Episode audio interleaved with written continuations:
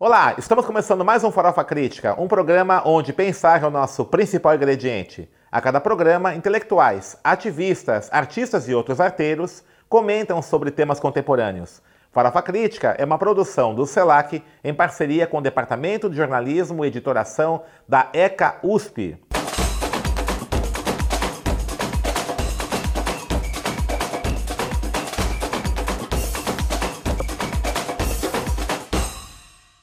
E o samba, de novo, é tema do Farofa Crítica. Para falar sobre samba, recebemos Tadeu Caçula, que foi presidente da Camisa Verde e Branco, diretor da União das Escolas de Samba Paulista, sociólogo formado pela Escola de Sociologia Política e também foi um dos articuladores do projeto Rua do Samba Paulista.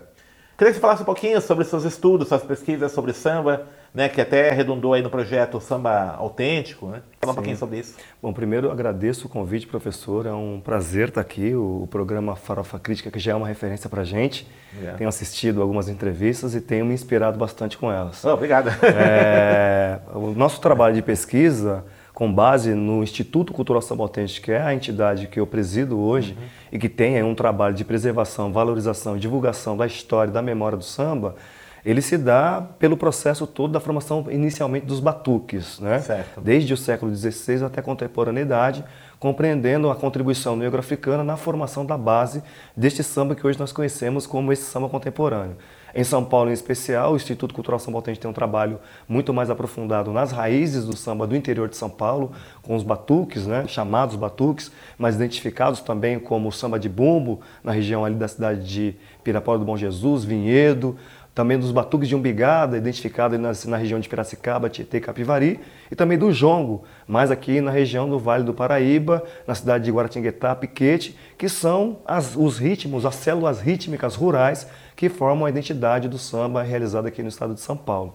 E aí a gente tem uma, uma, um trabalho mais aprofundado quando você vai pensar na origem do samba, que antecede, inclusive, esse samba que vai ser enraizado no interior de São Paulo a partir do século XIX, século XX, por conta dessa questão todo do... do de, a gente tem três linhas de pensamento a partir das pesquisas. Primeiro, são os três principais ciclos econômicos do país o ciclo do, da, da cana-de-açúcar no Nordeste, século XVI, o ciclo do garimpo, século XVII, século XVIII, e o declínio cafeiro aqui no Sudeste, com relação aos estados de Minas Gerais, o estado de São Paulo, Rio de Janeiro e também no Espírito Santo, que deu toda essa célula rítmica para que a gente possa pensar o samba em São Paulo. Então o Instituto Cultural São Paulo faz essa pesquisa desde os sambas lá de cima do Nordeste do país, que vão originar os tambores de crioula, os maracatus, os, toda, toda essa manifestação cultural do, do, do Nordeste do país, Norte e Nordeste, vai se debruçar também sobre a questão da, da organização dessas manifestações culturais no estado de Minas Gerais, com as congadas, folias de reis e moçambiques, e aqui em São Paulo com o jogo samba de bumbo batuque de umbigado. Perfeito. E o Samba Autêntico, ele como é que é uma organização governamental? Sim. Como é que funciona? É, nós somos uma ONG. É uma ONG? Né, somos uma ONG e hoje nós estamos é, com sede na Zona Norte de São Paulo, no bairro certo. da Freguesia do Ó, em processo de transição. Estamos indo para o bairro mais sambista de São Paulo, uhum. que é o bairro da Barra Funda, onde se dá a entrada do samba, onde o samba se urbaniza em São Paulo, uhum. ali na região do Lago da Banana.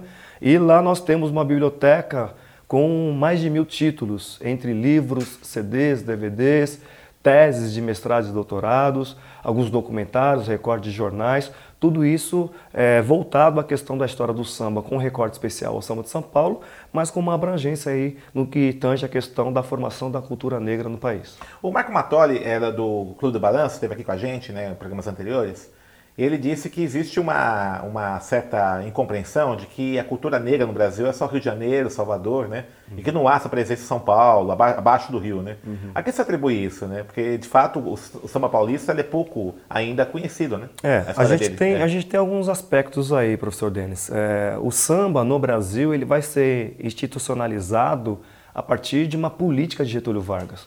Getúlio Vargas, quando vai pensar elementos de identidade nacional, e aí a gente pode pensar até. A capoeira em, também, né? A capoeira também, pode pensar até em textos como a invenção das tradições de Eric Robensbaum, que vai propor, inclusive, essa questão de como se cria esses elementos étnicos para criar um, uma, uma identidade nacional. Getúlio Vargas vai instituir o samba carioca como a música brasileira, assim como a feijoada, que vai ser aí a comida que vai representar a nação brasileira, assim como a capoeira, que ele vai ter como arte marcial brasileira, enfim. E o samba carioca acabou ganhando essa projeção nacional e sendo institucionalizado. Isso quer dizer que quando o país quando o Brasil tinha a sua capital, a cidade do Rio de Janeiro, tudo que se fomentava na cidade do Rio de Janeiro, tudo que dava vazão ali pelo, pelo, pela cidade do Rio de Janeiro, se dava sobretudo pela Rádio Nacional. Então, tudo que era produzido em termos de música, de intelectualidade, de costume, era fomentado pela Rádio Nacional. Então, isso ficou muito irrigado na, no consciente e no imaginário do povo brasileiro. Isso não quer dizer que o samba em São Paulo, naquele mesmo período, já não estava sendo organizado e manifestado. Haja vista, professor, que nós temos aqui em São Paulo, em 1914, o Dionísio Barbosa, que cria o grupo Barra Funda, foi o primeiro grupo negro organizado na cidade de São Paulo, e já sai com uma música própria com a música do grupo Barra Funda. Há quatro anos antes, quatro, 14, três anos antes da criação do registro da gravação do samba pelo telefone do Donga. Então, São Paulo já tem aí toda uma estrutura organizada, mas o foco da questão da divulgação da música está voltada ainda no Rio de Janeiro por conta desses aspectos. Você foi diretor da, da UESP, né? Cultural, ou, ou, ainda é? Já foi, Sim, foi né? Ainda, tá. não, não, é. Como, é, como é que foi o trabalho da UESP no período que você estava lá, na direção? A UESP cuida mais das escolas é. menores, né? Os blocos, é, A União das Escolas de Samba Paulistana faz um trabalho que do meu ponto de vista, é um, é um, trabalho vital para que hoje a gente compreenda, professor, tudo que a gente tem de carnaval hoje. Esse carnaval espetacularizado, inclusive, este que aparece na grande mídia. Por quê? Porque a UESP ela desenvolve um trabalho na base. A UESP faz um trabalho de preservação do carnaval da comunidade, do carnaval da periferia, do carnaval que está invisibilizado aos olhos da sociedade brasileira. Esse carnaval que ainda é marginalizado. Então a UESP joga um papel fundamental na manutenção desses espaços, desses territórios que respiram cultura constantemente. Então você tem ali no trabalho da UESP, para além da questão da preservação desse carnaval de bairro, nas quatro regiões é, de São Paulo, a UESP hoje tem 63 entidades carnavalescas filiadas entre escolas de samba e blocos, e também tem a preocupação e a responsabilidade de fazer a preservação da memória da história do carnaval. A UESP hoje tem o Centro de Documentação e Memória do Samba, que tem também não sei quantos mil títulos voltados à história do carnaval, à história dessas agremiações, que inclusive muitas que estão aí hoje gozando do grupo especial passaram também pela UESP. Certo. E que estão lá também registradas, com letras de samba, com sinopse, com enredos, com eventos realizados desde a década de 70, porque a UESP é fundada em 73, é a primeira entidade que vai administrar o carnaval em São Paulo, administrar no sentido de colocar o carnaval nessa, nessa dimensão que a gente conhece hoje, porque antes da UESP teve a Federação das Escolas de Samba em 68, que deu ali a organização para o Carnaval de São Paulo, no momento em que os cordões carnavalescos estavam passando por um processo de transição de cordão para a escola de samba. Então a UESP. Isso foi uma, uma, foi uma decisão do governador de São Paulo, né? Do prefeito de São Paulo, prefeito de São Paulo. Faria Lima. Faria Lima, Faria isso. Lima, uhum. que inclusive uhum. era mangueirense, Copia, né? né? gostava muito de carnaval uhum. e que via nos cordões carnavalescos não apenas um potencial cultural, professor Denso, mas também via um potencial no tocante ao desenvolvimento econômico de São Paulo. Certo. Né? Porque o carnaval em São Paulo ele tinha a prerrogativa de mostrar uma produção cultural periférica, mas o Estado, a cidade ou a prefeitura, o governo municipal viu ali a possibilidade de organizar isso cria uma comissão, essa comissão vai ao Rio de Janeiro pegar um modelo de organização das escolas de samba cariocas para aplicar em São Paulo, por isso que nós temos hoje aí esse formato de escola de samba muito próximo do que é o formato das escolas de samba carioca. Certo. E aí vai também otimizar isso. Vai gerar turismo, vai gerar economia, vai gerar todo um processo. Mas não é um modelo que vem da, da, tradição de São Paulo, né? Porque não, não é. cordões, é. Né? A tradição de São Paulo são os cordões carnavalescos. Os cordões carnavalescos é. As duas únicas escolas de samba que vêm dessa tradição de cordões carnavalescos, professor Denis, é a camisa verde branco e a Vai Vai. Certo. Que, que ainda são oriundas Do desse cordões, formato de cordões é. carnavalescos. As demais As demais, posteriores, todas né? por Não, teve até escolas que foram fundadas no período de cordão, mas já foram fundadas como escola de samba. A primeira dela foi a primeira de São Paulo em 35, por Eupides, de, de, eh, Eupides Eupides de Faria. Certo. E depois, em 37, a Lava Pés, que está ainda hoje pela madrinha Nice. E como é que tá a Lava Pés, hein? Ela estava uma situação bem complicada, né? A Lava Pés hoje ela goza no grupo 4, se eu não me tá. engano, tá. né? das escolas de samba. É a escola de samba mais antiga em atividade de São Paulo, uhum. mais tradicional escolas, fundadores de importantes escolas passaram, fizeram estágio na Lava Pés, como o seu Carlão do Peruche, que era surdista da Lava Pés, uhum. seu Nenê de Vila Matilde, Silvaldo, Império do Cambuci, o Pé Rachado, foi, né? Pé Rachado, todos esses grandes uhum. é, ícones, baluartes da história do samba, uhum. beberam da fonte de Madrionice lá na Lava Pés. Certo. E agora, é, qual é a perspectiva da, da, da UESP? Esse problema assim da monetização no carnaval, né? O Edson Roberto esteve aqui também. Ele falou muito isso, né? Não é uma profissionalização, é uma monetização, né? Sim. É o dinheiro entrando, tal, até por conta aí da, da Globo transmitindo uhum. Cecílias, né? Que impacto que isso tem nessa, nesse samba de São Paulo? Né? É. Isso tem trazido problemas? Sim, o que você acha? Sim, ele tem, tem, trazido alguns problemas, Denis, e isso é muito preocupante. Preocupante no seguinte sentido: quando você propõe um carnaval espetacularizado e que está ali totalmente subordinado a uma ordem de uma emissora que transmite para 23 países, significa dizer que, nós estamos, que essa, essas entidades hoje estão obedecendo a um padrão estético que não dialoga com o padrão estético que as escolas e entidades carnavalescas ligadas ao ESP, ao ESP perdão, obedecem.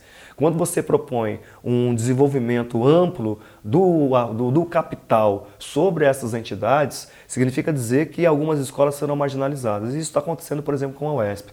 Recentemente, há dois anos atrás, se não me falha a memória, é, 12 escolas filiadas à UESP, que eram o principal grupo da UESP, que era o grupo 1, é, debandaram para a Liga da Escola de Samba por conta desse projeto de espetacularização e monetização do carnaval. E isso enfraqueceu bastante o desenvolvimento do carnaval da UESP. E isso vem crescendo. Quando você percebe, por exemplo, Denis, esse carnaval de rua proposto pela elite paulista, e significa dizer que a prefeitura passa a olhar para esse carnaval com a perspectiva de que há um investimento menor né, no tocante à organização dessa festa e que há um momento em que a prefeitura vai repensar o investimento nesse carnaval de bairro, que são os carnavais das escolas e dos blocos, que são carnavais de rua fantasiados. Então, isso, de uma certa forma, essa, essa questão da, do, do, fator monetário que está hoje ditando a regra do carnaval, está impactando diretamente nessas entidades, nessas agremiações, nessas comunidades que desenvolvem o carnaval, do meu ponto de vista, importantíssimo, que faz a manutenção dessa relação cultural nas periferias. Isso é um branqueamento do carnaval, né? Sem sombra de dúvida. Né? É branqueamento. É o branco, total. classe média, né? Isso é um problema sério, né? É, você tem é. dois aspectos aí é. do branqueamento do carnaval. Esse que é esse carnaval da elite que está propondo uma nova ordem ordem na cidade de São Paulo e que vai esvaziando a possibilidade dessa, dessas periferias, dessas escolas de periferia, também trabalhar com a questão da economia solidária e criativa, porque certo. uma vez que recebe essa, essa, esse recurso público, uhum. ela vai é, fomentar exatamente a mão de obra das pessoas da periferia, é a costureira, uhum. é o serralheiro, é o pintor, é o carpinteiro que vai trabalhar na ordem dessa economia criativa dessa região e, ao mesmo tempo, essa questão do branqueamento do carnaval, fantasiado do carnaval do grande espetáculo. Haja visto agora o fato dessa derrubada da Vai Vai para o grupo de acesso e que coloca o Carnaval 2020 numa hegemonia branca total no desfile do grupo especial. Você não é, tem parece mais. Das escolas tradicionais só a mocidade ficou, né, no grupo especial? Então, e a Rosa de Ouro, né? A Rosa, Mocidade né? Rosa de Ouro é, que é, são geridos por mulheres brancas. Mulheres brancas, sim. É. tá, tudo bem. É, tem razão, tem, tá certo. Né? É isso. E aí você, o que você acha que pode ser feito, né, para romper com isso? Você acha Olha, que tem o, o uma que, mobilização? É, há, já há uma é. mobilização, uma conscientização, inclusive, sobretudo de presidentes de escolas tradicionais como Vai Vai, Camisa, Nenê e Peruche, que são as quatro grandes tradicionais. É, Peruche, inclusive, que caiu para o grupo 2, né? Dois, né?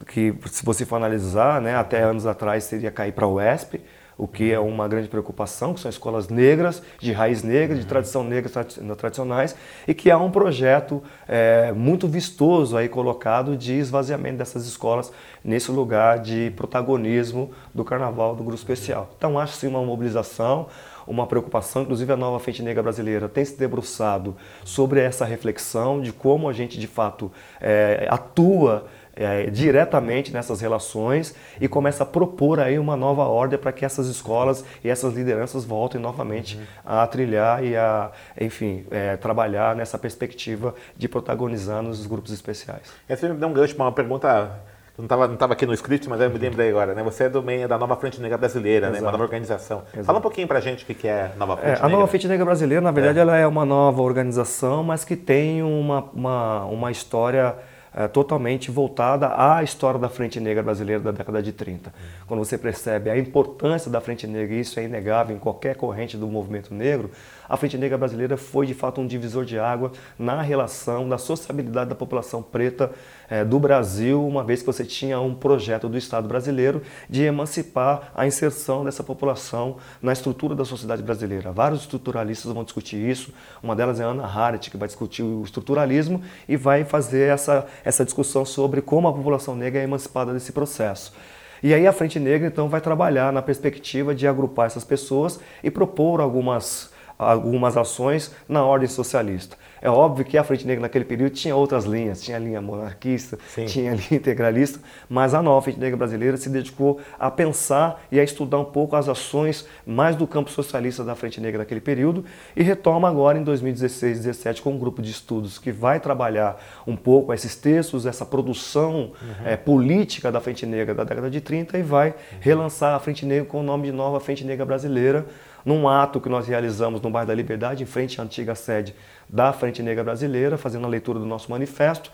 E hoje a nova Frente Negra Brasileira está organizada em 14 estados, mobilizadas.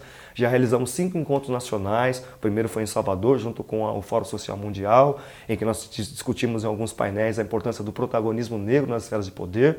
Em 2017 realizamos uma audiência pública no Senado Federal, em parceria com o mandato do senador Paulo Paim, discutindo a questão do protagonismo negro, que desencadeou nesses cinco encontros nacionais. Salvador, Rio de Janeiro, Florianópolis, São Paulo e agora o mês passado fizemos no Rio Grande do Norte, Natal e agora em agosto realizaremos nosso sexto encontro em Brasília, que vai também desencadear no nosso segundo pedido de audiência pública, também em parceria com o PAIM, para discutir a questão da reforma da Previdência com um recorte racial, étnico-racial. O tema é a reforma da Previdência e os impactos para a população preta do Brasil. Eu tenho dito muito que essa proposta de reforma da Previdência é uma nova lei de sexagenários, Sem né? sombra de dúvida. Porque aí é, é, ela impõe uma idade mínima, né, que a população negra no Brasil, uma parte não chega, né? Exatamente. Como foi a lei de sexagenários na época da abolição, né? Exatamente. é, é, é, revisitar Está, todo esse processo. né? Esse governo que está aí, ele está de fato revisitando uhum.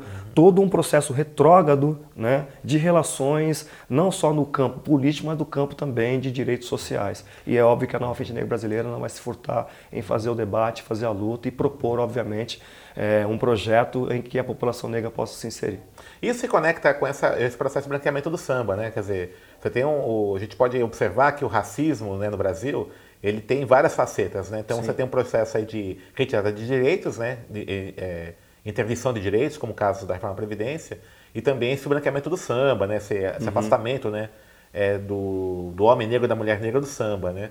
É, é. Isso é bem preocupante. Uma coisa assim, eu queria até comentar com você é o fato, é, várias, não sei se você tem acompanhado, mas várias prefeituras né, é, de cidades do de São Paulo têm acabado com o carnaval. Né? Como é que você vê isso? É, aí você tem, é. o professor Denis, aí uma, uma abrangência na ocupação desses espaços de poder de é, partidos ligados a religiões monoteístas. Né? Certo. Essas é, religiões pentecostais estão ganhando espaço e territórios políticos e, de certa forma, impondo também a sua ideologia religiosa, que impacta diretamente com a questão das tradições de matriz africana, seja o candomblé, seja a capoeira, seja o samba.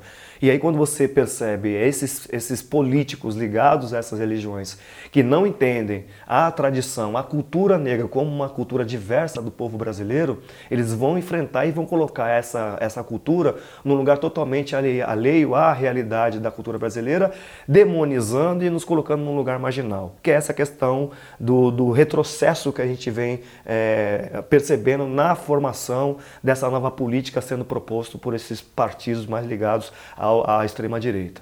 Então, quando acaba a possibilidade dessas escolas, dessas agremiações, dessas comunidades é, do, do, interior desenvolver o carnaval, há de se preocupar porque, de uma certa forma, é um golpe direto e duro em toda a contribuição dos pretos e pretas que vieram de África e deram sua contribuição na formação da, da cultura popular brasileira. E, e, o carnaval é a cultura popular, o carnaval é a essência, o carnaval faz parte do DNA do povo brasileiro. E esses apagamentos não vêm acontecendo desde agora, né, professor Denis? Esses apagamentos vêm desde diáspora, vêm desde pós-abolição, vêm desde 14 de maio, desde todo esse processo. Então, no samba é isso. Geraldo Filme e Candeia, que são as minhas duas grandes referências de intelectuais orgânicos, pretos do samba, já vinham contando essa, cantando essa bola há muito tempo.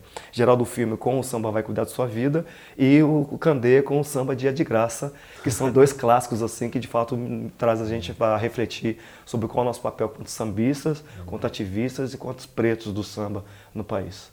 Tudo bem, Caçula, a gente está encerrando aqui o nosso programa, né? o tempo é curto, né? foi muito boa a conversa. Fala um pouquinho aí do Samba Autêntico, onde, onde pode encontrar a sede, tá. o endereço, tudo, o site. Tá, ó, é. o, nós estamos, o, o, Instituto Cultural Samba Autêntico tem a página no Facebook, é Instituto Cultural Samba Autêntico. Nós também estamos no Instagram. É, a nossa sede, por enquanto, está na rua Icatuaçu, número 157, na freguesia do Ó. Nós estamos mudando, tá? daqui acho que uns três meses a gente já está é, numa nova sede aqui no bairro da Barra Funda, ali próximo ao Lago da Banana. E também tem contatos aí, se puder deixar o telefone, é o ah. 11, né? Uhum. 11 97488 2701. Eu também estou no Twitter, é Tadeu Caçula, no Facebook também como Tadeu Caçula. Caçula com K. Caçula com K porque é Quimbundo, né? Porque Quimbundo. é de origem banto. Perfeito. Né? Então é só procurar pelas redes sociais uhum. e a gente passa mais informações. Valeu, grande. Valeu, professor. Isso aí. Estamos encerrando mais um Farofa Crítica, que hoje recebeu o Tadeu Caçula, que falou conosco sobre o samba de São Paulo. Acesse nossas redes sociais www.youtube.com.br barra Farofa Crítica e também no Facebook. E não esqueça de inscrever-se e clicar no sininho para receber as notificações. E para encerrar de vez, uma frase de Geraldo Carneiro. O samba é como livro, pode agonizar, mas nunca morre. Cavaleiro maior,